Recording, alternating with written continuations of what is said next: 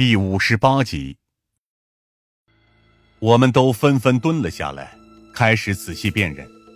王宇的脚印最方便认出，然而其他脚印对于我们而言却相当陌生。这个，林霄皱紧了眉头，是典型的商务皮鞋。雪刚，我下意识的摇摇头，更像是江大鹏。乡镇企业家才会更中意随时穿商业装，相反。薛刚那种真正的大商人，在这种场合，更习惯穿休闲装。果不其然，下一秒钟，我们便发现了一双布鞋的脚印，直接对比，和薛刚的身形基本吻合。一阵寒意此时涌了过来，我们同时吞咽了一下口水，面面相觑，都能从对方的眼中看出惊愕和兴奋。薛刚、江大鹏、王宇。三个死者都在这里，我沉声说道：“这说明我们终于找对了方向。现在的关键是，剩下的两个脚印是谁？剩下的两种脚印，其中一只很明显是高跟鞋，确定是女性；另一只则是老人布鞋。两种类型的目标，我们至今为止都没见过。”白老六好奇的问道：“女性会不会是薛刚的妻子李慧兰？”有可能，总之，我们先继续走下去再说。脚印极为凌乱，而且相当复杂，拖慢了我们搜索的进度。但是，这也给了我们更多的时间去观察脚印给出的信息。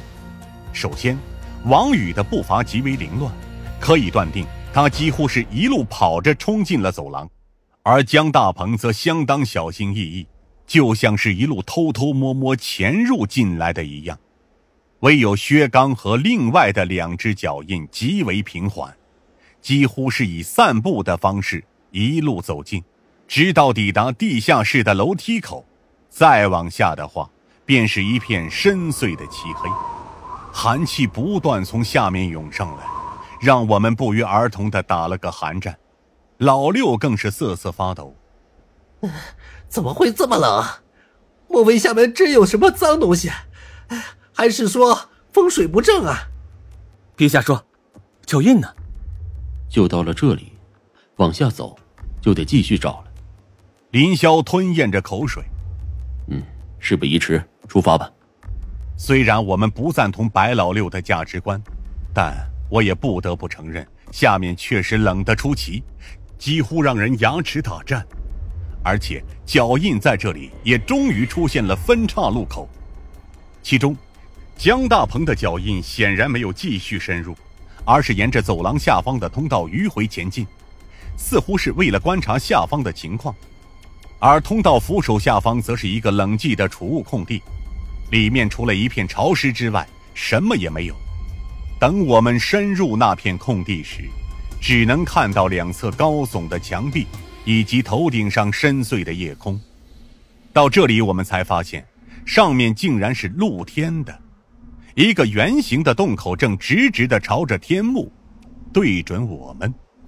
这地方到底是做什么的？老六不断的活动着双脚取暖。脚印到这里就没有了，该死的，肯定是被雨水给冲掉了。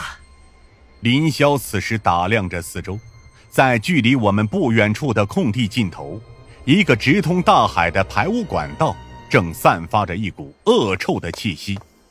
我明白这里的用途了。我皱着眉头看着四周，这里是一个储存海鱼的仓库平台。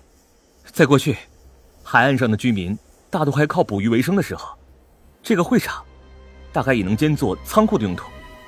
之所以露天，是为了保证海鱼的新鲜度和活跃度，而多出来的雨水和一些死掉腐烂的海鱼，则可以通过这个排污口直通大海。林霄点了点头。多亏有你啊，张帆，我一时间甚至都没反应过来这里的用途。看来经验还是很重要的。老六抱怨道：“可这也没什么线索呀，脚印到这里就结束了，也没有其他路可走。他们究竟在这里做什么？多出来的那两个脚印又是谁的？”我和林霄一起围绕着正中间的那块空地来回踱步，雨水。无疑将这里仅剩下的痕迹都给冲刷得一干二净。但我清楚，有些痕迹是难以去除的。王宇警官的动作很是激烈，而江大鹏的动作很是小心。他们两个的脚印，显然都察觉到了某种危险的反应，不是吗？林霄这突如其来的提问也点醒了我。没错，王宇身为警察，碰见这种事情的反应，第一时间自然是冲出去。而江大鹏是普通人，所以才会选择小心翼翼的观察。这里一定发生了某种激烈的冲突或者反应。我和林霄几乎是同时出声，我随后更是对白老六说道：“老六，带卢米诺试剂了没有？”白老六立刻反应了过来。卢米诺试剂是一种技术科用来专门检测血液痕迹的反应，通过喷洒试剂使血痕反射荧光，称之为卢米诺反应。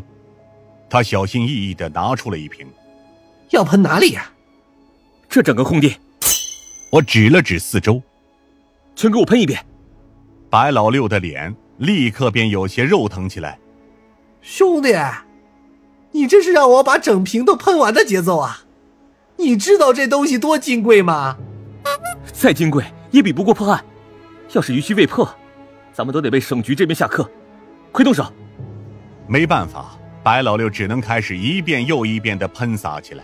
要覆盖整个空地，并不是一件容易的事情，因为雨水的冲刷，我们还得多喷几遍才行。就这样，一直过去了二十多分钟。就在我们要被寒意折磨的顶不住的时候，老六那边终于传来了一阵惊喜的叫声：“哎，有了！这里有发现！”